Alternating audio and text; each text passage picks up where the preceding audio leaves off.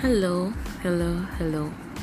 It's been a while. We had a session of a twinkle in your day.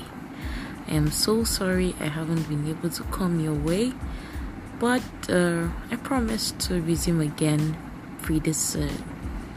So, recently I've been learning about growth, and I would like to throw this question What is growth to you? How do you know you're growing?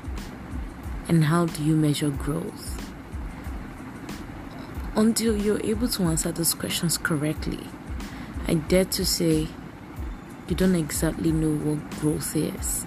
So, I'd like to hear your responses, your feedbacks as to what you understand growth to be, how do you know you're growing, and how do you measure your growth.